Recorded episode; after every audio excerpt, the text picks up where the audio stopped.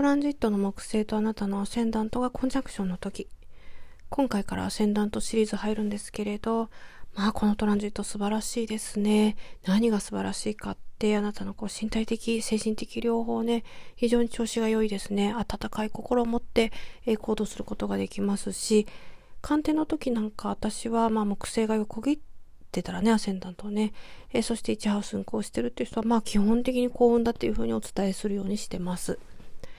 で、何がいいかって、特にね、この今の時期、まあコロナ、コロナ、コロナみたいに言ってますよね。まあ、大合唱ですよね。これはもうずっと2年ぐらい続いてるわけなんですけれど、で、この木星アセンダント、横切って1ハウスに落ちてる時なんかは、基本的に見てね、別に統計取ったわけじゃないから絶対ってわけじゃないんですけれど、感染症にはかかりにくいっていうえ話があります。えですから、まあ、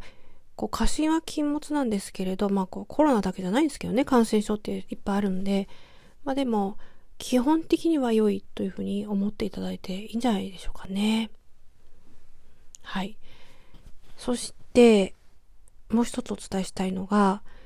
あ、非常に自分を、まあ自分自身もこう主観的に見た調子がいいと。そして客観的に見るようにしても調子がいいと。何が起こるかっていうと、ライバル視する人や嫉妬心にこう、駆られる人が出てきますね。まあ、これは会社でもそうだし、学校でもそうだし、なんかで絶対出てくるんですよ。で、えー、その人たちが、そうですね、あの、人生でどれぐらいこう結構、なんていうのかな、えー、嫌がらせをするかとか、そういったのは私はちょっとね、オプションの方でね、鑑定を、えー、してるんですけれど、まあ大体ね、わかりますね。人生でね、出てきやすいか出てきにくいかっていうのはね。まあでも出てきやすいからといってどう対策するかっていうところではあると思うんですけれどね。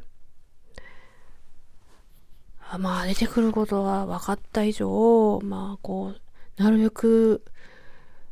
なるべくこう、まあ、そういう人はね、面と向かってこうやっても仕方ない面がありますからね、えー、そういう、えー、悪いというか、人はもうしょうがないんじゃんみたいな感じで、えー、見ているぐらいでいいんじゃないでしょうかね。ただ、危害を加えられそうに、えなったら、そうですね、あの、逃げるのがまず先だと思います。あ特にその自分にこうすごい自信があって、えー、もう喧嘩っ早いみたいなタイプの人はもう向かってってくださいね。だけど、そうではない人は逃げた方がいいと思います。